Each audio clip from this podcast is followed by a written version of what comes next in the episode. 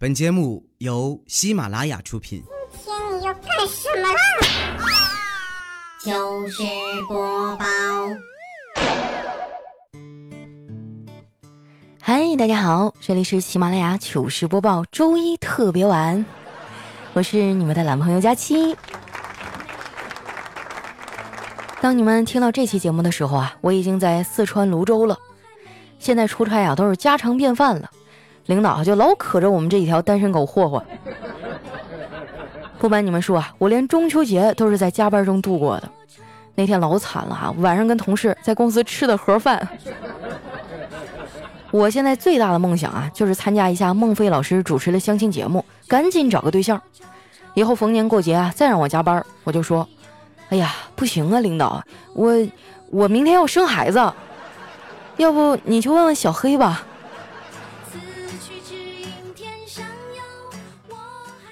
我本来以为啊，见孟爷爷是一件很难的事儿，毕竟粉丝遍布老中青啊，那么有名气的主持人。但是没想到啊，机会突然就来了。这次呢，我来泸州参加客户的活动，孟非啊，居然是他们的特邀嘉宾，可把我激动坏了。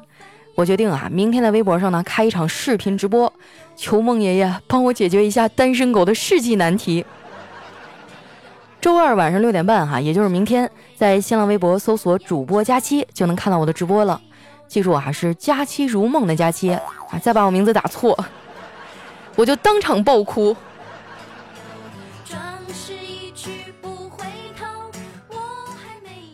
时间过得真快哈，这一转眼儿，苹果十一代都出来了。那天的新品发布会开完之后啊，我周围的小伙伴立马就开始行动了。先是仔细研究了一下新款手机的颜色啊、性能、价格，并且呢，留意了开售的时间。我就没有他们那么冲动了，我只是去逛了一下微博啊，看看哪个大 V 在搞 iPhone 十一的抽奖，该转发的转发，该收藏的收藏，并且留意了一下开奖的时间。每年一到这时候啊，就有人在后台给我留言：“佳期啊，苹果出新款了，你怎么还不换呢？”我拿啥换呢？说实话，我能在这么贫穷的人生背景下活成现在这个样，已经属于超常发挥了。你们不要对我要求这么高，好不好？这次的发布会结束啊，办公室里几个平时很节俭的小孩也都跃跃欲试的要买。我算是看明白了，原来现在的年轻人平时攒钱，就是为了有一天攒够了，然后一次性的花出去。不过他们能攒下钱啊，我就已经很佩服了。上海这座城市啊，物价实在太高了。我虽然赚的不算少吧，但是每个月除去房租、水电、交通、吃饭、应酬啊，基本上就剩不下啥了。在上海打拼了这么多年啊，就甭说买房子了，我现在连租房子都租不起整套的，还在和室友合租呢。我妈曾经啊也劝过我，让我回老家发展，但是我没有同意。倒不是说大城市有多吸引人。而是小城市的不包容啊，劝退了一大波像我这样奇怪的年轻人。你看啊，你染个鲜艳点的头发，人家觉得你奇怪；你穿一件洛丽塔的裙子呢，人家觉得你奇怪；你爱宅在家啊，不爱跟人喝酒、吹牛、搞社交，人家觉得你奇怪；你二十五岁没结婚啊，人们就开始觉得你是个怪人了。所以有什么办法呢？就飘着呗，飘着难受，那回老家就不难受了吗？说到这个呀，我好像很久都没有回东北老家了。每一次回去啊，我都得跨越大半个中国。别的还好说啊，就是一路上太无聊了。上次回家正好赶上丸子也回去，我们俩就搭了个伴儿，买了同一趟高铁的票。我觉得啊，我可能是跟火车站八字不太合，每次啊不是赶不上车，就是车晚点。那天就是啊，差一点就没赶上。这家伙呼哧带喘的跑上去啊，我已经累得不行了。就把头靠在车窗上啊，闭着眼睛休息。丸子呢，就一直在我旁边吃零食，在那咔吧咔吧的。后来啊，他以为我睡着了，就开始偷偷的啊，不停的用我的衣服擦手。眼瞅着我的白 T 恤啊，就让他给擦成花的了。我刚想发火，丸子的电话呢，这时候响了。他手里拿着吃的呀，不方便，就随手按了免提。接通之后啊，电话那头叨叨的声音响了起来：“丸子呀，你到哪儿了？”这丸子就不高兴地说：“以前你都叫人家小心肝的，现在怎么不叫了？你是不是不爱我了？”叨叨啊，就叹了口气说：“就你现在这体型，小是不可能了。要不以后我就叫你脂肪肝吧。”叨叨现在的求生欲还是越来越弱了，这把丸子给气的，还当场就挂了电话。我劝了他半天啊，他情绪才好点儿。劝完啊，我说：“丸子，要不咱们就锻炼锻炼，减减肥啊，省得别人总拿你的胖说事儿。”丸子说：“我练了呀，而且经过一段时间的勤奋锻炼，我的咬肌比以前发达多了。”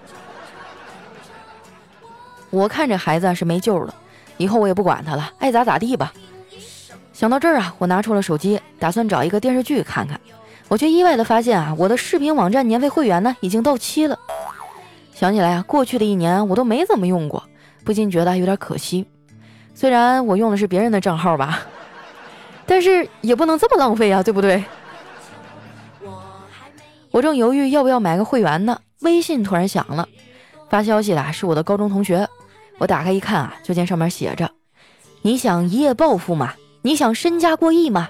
你想衣食无忧吗？你想生活不愁吗？不如跟我在一起，我们两个一起想。你说这家伙抽啥风呢？朋友们，你们帮我分析分析啊，他这算不算是跟我表白呀？说实话，长这么大我也没被表白过几次，大多数时候呢，我扮演的都是看别人表白的路人甲。之前上高中的时候啊，教我们语文的老师呢，长得特别好看。就好多人追他，其中啊就有我们的体育老师。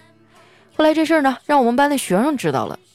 有一次课间啊，他们俩在学校里并排走着，一边走呢还一边聊天儿。哎，我们一帮人啊就在后面起哄大喊：“答应他，答应他！”喊完之后呢，我们撒丫子就跑了。接下来呢就是体育课，哎，没想到我们的起哄管作用了，体育老师呢居然和语文老师一起走了进来。在教室里啊，顿时一阵的慌乱啊。体育老师呢示意我们安静，然后说：“刚才啊，语文老师向我提出这学期剩下的体育课都改上语文课。我看大家这么热情，我刚才就没有拒绝。啊，所以现在你们知道啊，为啥我文笔这么好了吧？就是因为当年的这个语文课上多了。哎，说来说去都是别人的爱情惹的祸呀，也不知道我的爱情啥时候能来。”我感觉以我如今的状态呀，好像有点费劲了。你问我现在啥状态呀？就是和男生称兄道弟啊，和姐妹骚话连篇呢。再说了，我现在也没时间谈恋爱呀。以前呢，我只需要写稿子、录节目就行了。现在呢，还得录书啊，做线下活动、直播。我感觉这一天天的啊，觉都不够睡。就这样，还总有人不满意呢，就天天催着我催更新。不是我不想更啊，是臣妾确实做不到啊。三十分钟能读完的稿子，并不是三十分钟写完的；五分钟能听完的歌，也不是五分钟就能写出来的；三分钟能吃完的美食，并不是三分钟做出来的；一瞬间就看完的画，那也不是一瞬间就画完的。我希望大家务必谨记这个道理哈，就不要再催我了，求求你们了。不瞒你们说呀。自从录书以来，我的压力啊真的大了好多，每天都是绷着一根弦儿。前几天出去应酬啊，喝醉了，回来趴床上就睡着了。后半夜酒醒了，一看表，嚯，半夜两点了。我说想起来今天书还没录呢，然后我就默默地爬起来，打开了电脑。朋友都劝我不要这么拼，可是我一直都告诉自己啊，我一定要努力，因为有的时候啊，努力的意义在于失败以后呢，你可以怪运气不好，而不是啊怪我自己。当然啦，我这么认真可爱的小丫头，上天应该也不忍心让我失败吧？关于压力呢，你们也不用太担心啊，我有我自己的减压办法。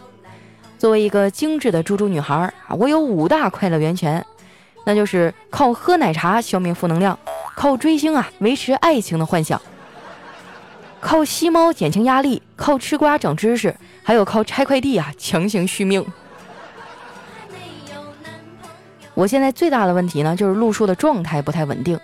好的时候啊，一次可以录七八集；那不好的时候啊，录到第二天早上也出不来两集。长期这么熬夜，我的记忆力呢就变得很差。上周呢，开我们公司的车出去办事儿哈，回来去加油站呢加了三百二十块钱的油，加完就走了。结果走到半路才想起来，那八十块钱还没找给我呢。我翻遍了全身啊，也没找着那八十块钱的零钱。我心想，也不能就这么算了呀，就开车回去了。结果那个加油工啊，死活不承认，非说他找我钱了。我当时就气不打一处来呀！你说钱是小事儿哈，面子可是大事儿。于是呢，我就强烈要求调监控。后来这监控一查，不得了啊！不仅那八十块钱没找给我，连那三百二啊，我也没有给人家。这么乌龙的事儿啊，我小时候也干过。那时候呢，大家都爱看《古惑仔》系列电影。我记得有个电影啊，叫《古惑仔三只手遮天》。我当时特别好奇，全程都想看看究竟是哪三只手。直到好多年以后啊，我才明白，我当年看的那个是《古惑仔三只手遮天》。那天加完油回家呀，跟我爸妈吐槽了一下这个事儿，他们俩笑了半天。最后呢，我爸安慰我。你呀，就是太年轻了，沉不住气。哎，你们发现没有啊？咱们的父母就特别双标。当我们犯错误的时候啊，他们会说，毕竟还是太年轻了。但是当他们催你找对象的时候呢，他们又会说，你年纪也不小了。不过呀，他们爱催就催呗，是他们的自由。但是听不听啊，那就是我的事儿了。那句话怎么说来着？没有该结婚的年纪，只有想要结婚的人。我的那个他呀，不是还没出现呢吗？更何况啊，现在结婚率这么低，离婚率又那么高，我对婚姻啊已经没啥指望了。我妈却对这个现象不以为然，她对结婚率低这个事儿呢，有自己独到的见解。她说：“我觉得呀，现在年轻人不想结婚的主要原因是婚礼当天早上啊起不来床。”就早起这个事儿啊，我妈跟我吵了好多次了。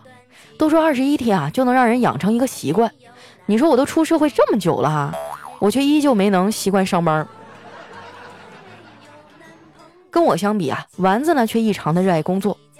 我们几个曾经幻想过啊，说自己中了大奖以后去干嘛？丸子的回答就特别奇葩，他说：“如果我能中大奖，那么最大的愿望就是去一家特别苦逼的公司工作。”领着微薄的薪水，每天疯狂的加班，但脸上永远带着真挚而幸福的笑容，让全公司的人都懵逼。啊，他这个脑回路也是没谁了。上班有啥好的呀？是床不舒服呀，还是手机不好玩啊？而且上班这么多年了，我一直都有一件事想不通，那就是我在办公室里坐一上午啊，都没人找我，但是我去个洗手间五分钟的功夫，就感觉全公司都在找我。这到底是为啥呀？公司呢还总有开不完的会，本来无聊的要死，还得装成一副认真听讲的样子。我们领导哈明明都是年轻有为的青年才俊，也不知道为什么哈都这么磨叽。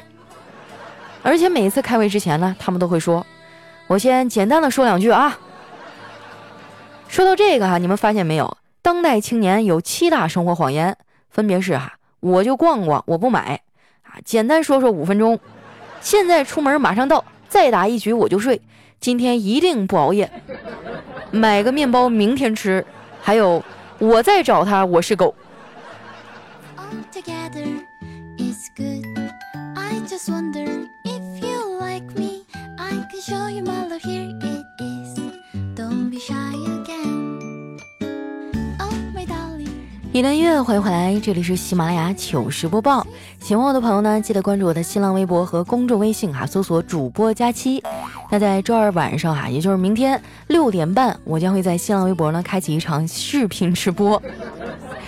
到时候呢可以近距离的接触一下孟非老师哈，没准还能跟你们来一小段互动。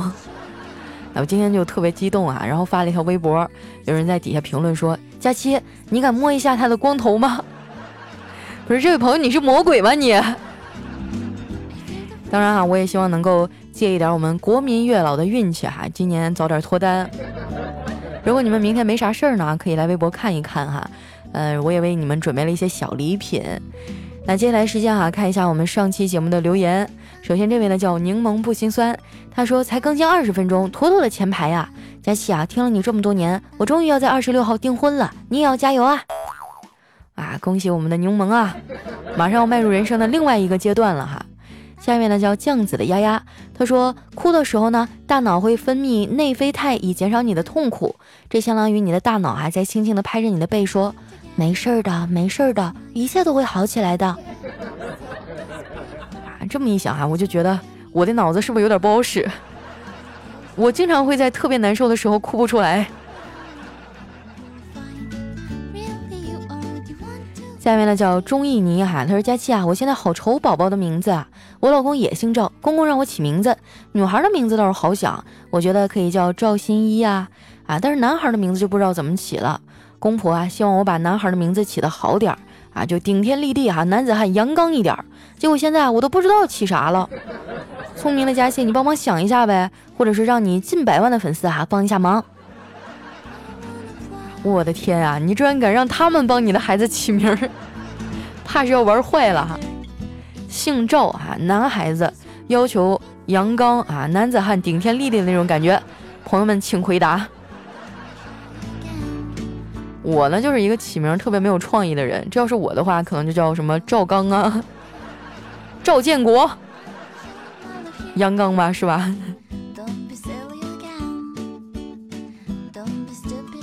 下面呢叫温馨的八音盒，他说：“佳琪啊，我是一个初一党，我们学校一个中秋啊，就留了一大沓子五花八门的作业。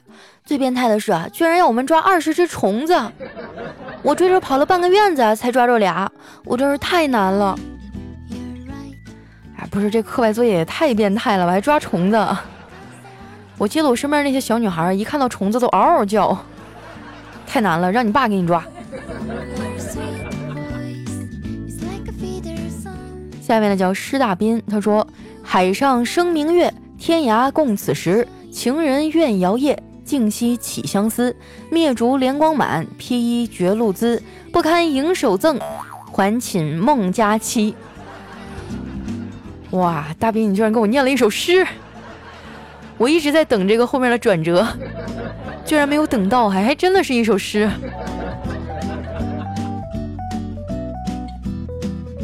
下面呢叫北国，他说：“佳琪姐，我哥十八岁了，你几岁呀？如果岁数可以呀，你能不能当我哥的女朋友啊？这样他就不欺负我了。”啊，那可就不好说了，没准以后欺负你的就变成两个人了。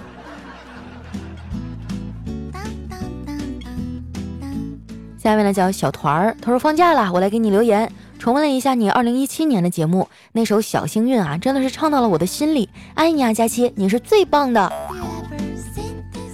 啊时间过去这么久了吗？那首歌是一七年唱的，现在一九年都快过完了啊！我平时的时候就比较喜欢改歌，就就是瞎改嘛，有很多是恶搞的，但那首歌真的是走心了啊！如果有时间的话，你们可以去翻出来听一听哈，一首我改编的小幸运。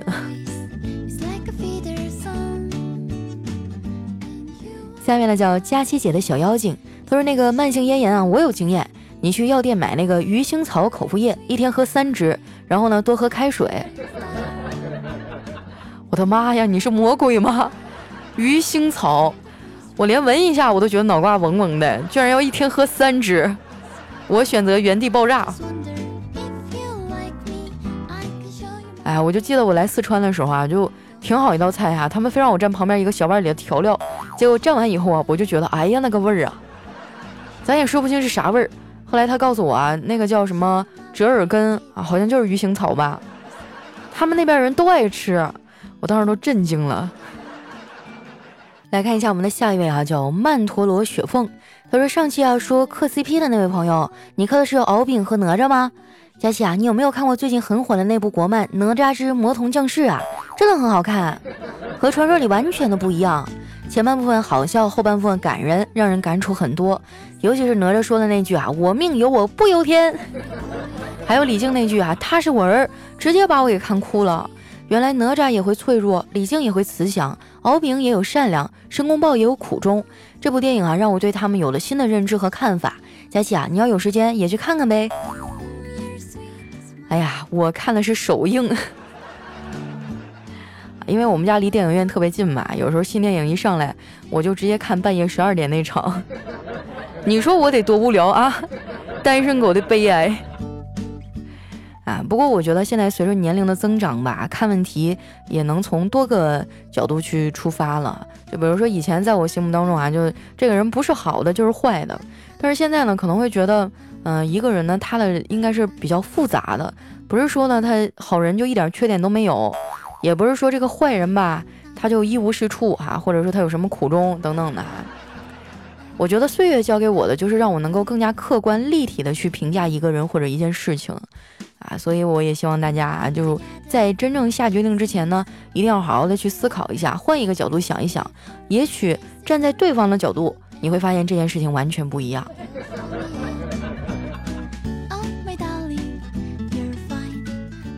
下面呢叫阿瑶阿瑶，他说：“谁说成年人的世界里没有容易两个字儿的？”比如说写留言就容易被佳期宝宝读到，对吧？对对对啊！我跟你说，成年人里的世界啊，很多容易啊，容易丑，容易胖，容易找不着对象，容易加班没补贴，容易失眠一整夜。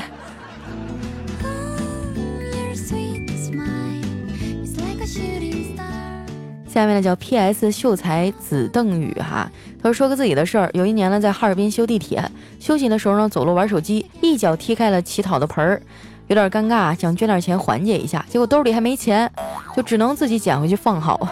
哇，觉得老尴尬了，可不是嘛？但是现在应该就好多了吧？他旁边可能会给你摆一个二维码。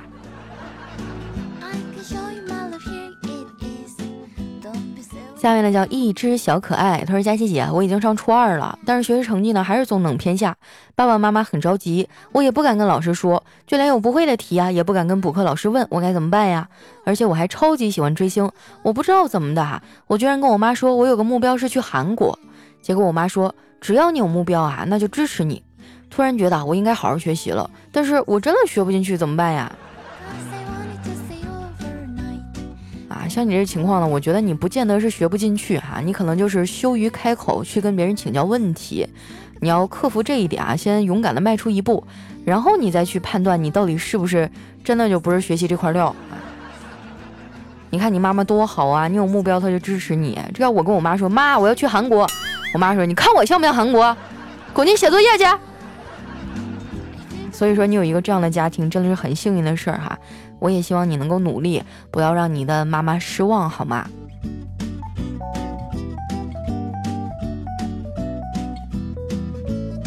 下面呢叫龙东东，他说我也觉得结婚了以后各种人情各种随礼，哎，都把我随穷了。人不到，钱也要到。以前呢没有微信支付的时候多好啊，人不在家就不用随礼了。现在啊就微信通知你一声，然后这钱就飞了。哎呀，我觉得你可以装不在吧。或者单方面屏蔽他，哎，我觉得这种人真的太讨厌了。就八百年不联系，一整就结婚呢，或者有什么事要随礼的时候想起来了。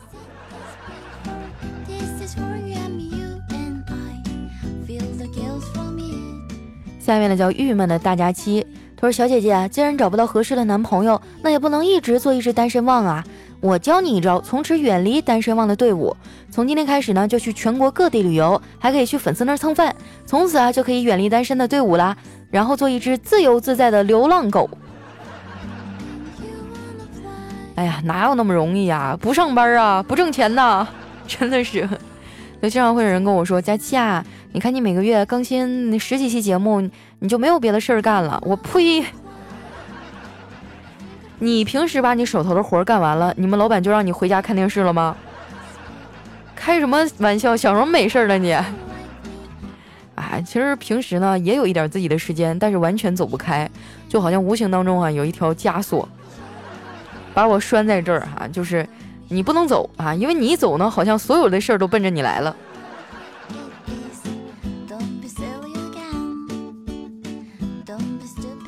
下面呢叫健康的小可心，他说：“你们是喜马拉雅，我这儿呢是珠穆朗玛峰，在珠峰山脚下听你们的节目，你知道有多爽吗？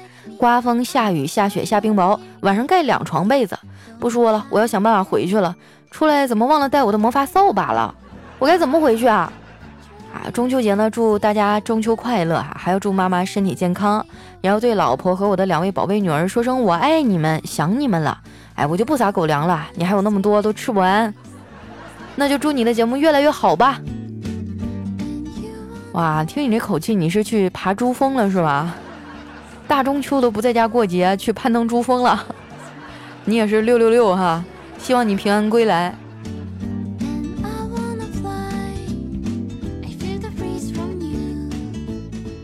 来看一下我们的最后一位哈，叫佳期宇宙最漂亮。他说：“佳期啊，我给你讲个段子啊，说我去侄子家做客，就很好奇，看了一下他的日记，大致内容如下：今天我和小玉玩过家家，我们从厕所弄了一点屎当蛋糕给他过生日。等我们唱完生日歌，他他竟然当做真的蛋糕，一下子糊在我脸上了。我决定了，我要跟他绝交。”哎呀，这想想都觉得这孩子太惨了，以后都都对蛋糕有人生阴影了吧？我记得我小时候玩过家家，就喜欢揪那个树叶子，然后包一点沙子，啊，包饺子，然后还会用那个砖头垒起一个小小的简单的炉灶，啊，从家里拿点什么土豆啊，啊一些东西啊，就扔在里面烤。有的时候那土豆啊火大了，烤着烤着都没了，直接变成炭了。但有的时候啊，就是扒开外面那一层厚厚的黑壳，里面还是香香的土豆啊。现在想想，觉得在野外生活还是挺危险的啊，不建议大家去模仿。但是回忆起来，还是觉得真是有趣的童年呢。好了，那时间关系啊，今天留言就先分享到这儿了。喜欢我的朋友呢，不要忘了关注我的公众微信和新浪微博，搜索主播佳期。那周二晚上哈，也就是明天晚上的六点半，我会在新浪微博上啊开一场视频直播。大家不要忘了来哟！那今天咱们节目就先到这儿了，我们下期再见，拜拜。